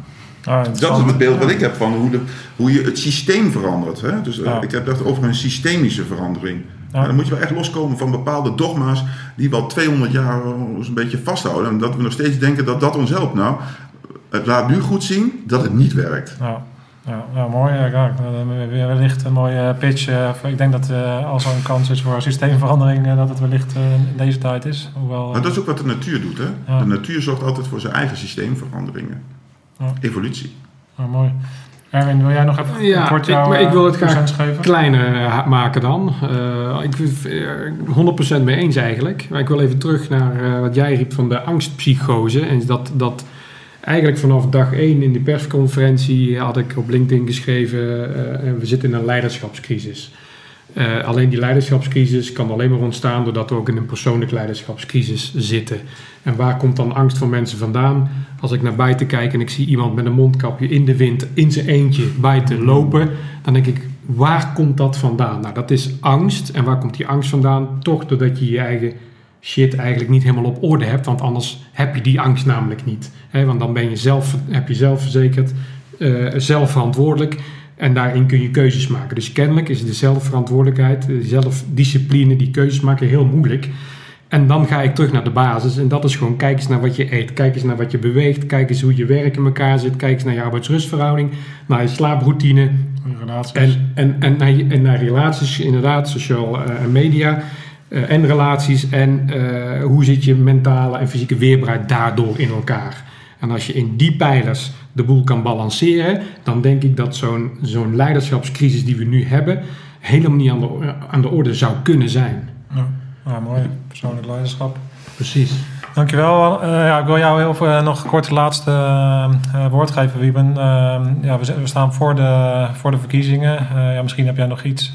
We, zeggen altijd aan het eind van de Scherpschutters podcast van is alles gezegd? Nou ja, ik denk in dit gezelschap dat we nog lang niet alles gezegd is.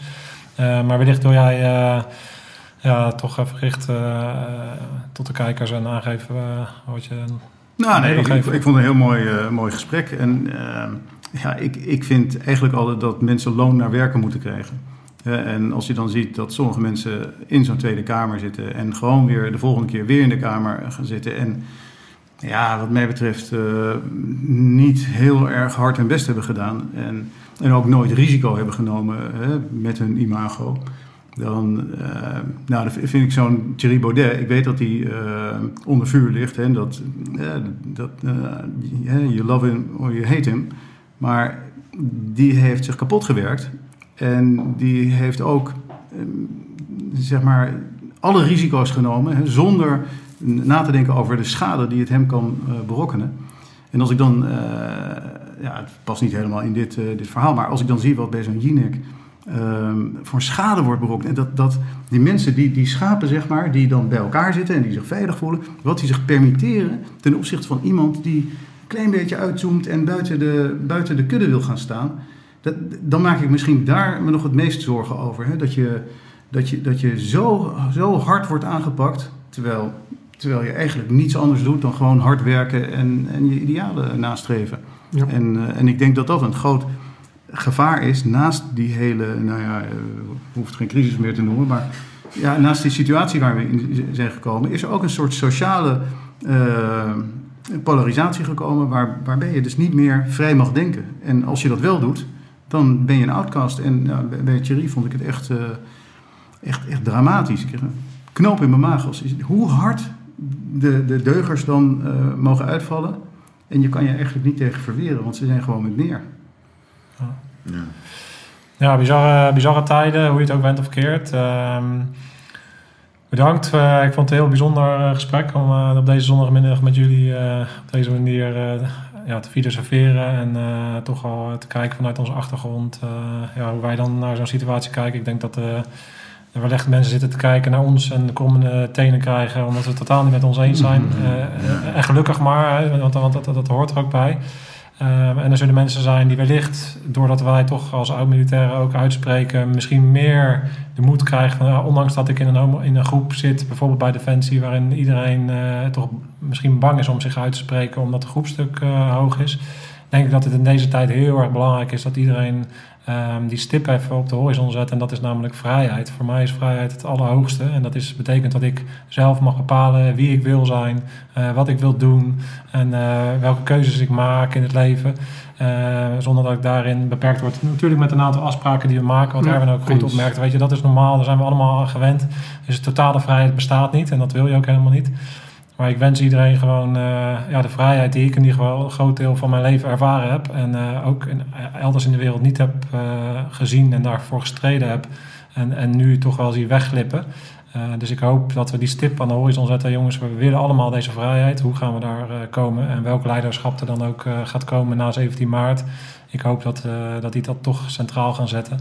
En eh, anders durven te kijken. En of in ieder geval anders denkenden eh, weer durven aan te horen. En de discussie aan durven te gaan. En het gesprek aan te gaan. Om te kijken waar de common ground is. En dan komen we denk ik weer uiteindelijk weer uit op vrijheid. Want dat willen we allemaal. Dus, eh, En ik denk dat iedereen het eh, eens is dat het, dat het anders moet. Ja. het kan niet meer. En zo snel mogelijk. En zo snel mogelijk. Ja, dat, eh, dat denk ik ook. Dus we gaan het zien. Wiebren, Arie, Erwin, heel erg eh, bedankt voor het eh, bijzondere gesprek. En, eh, dat was hem. Scherpschutters. Uit.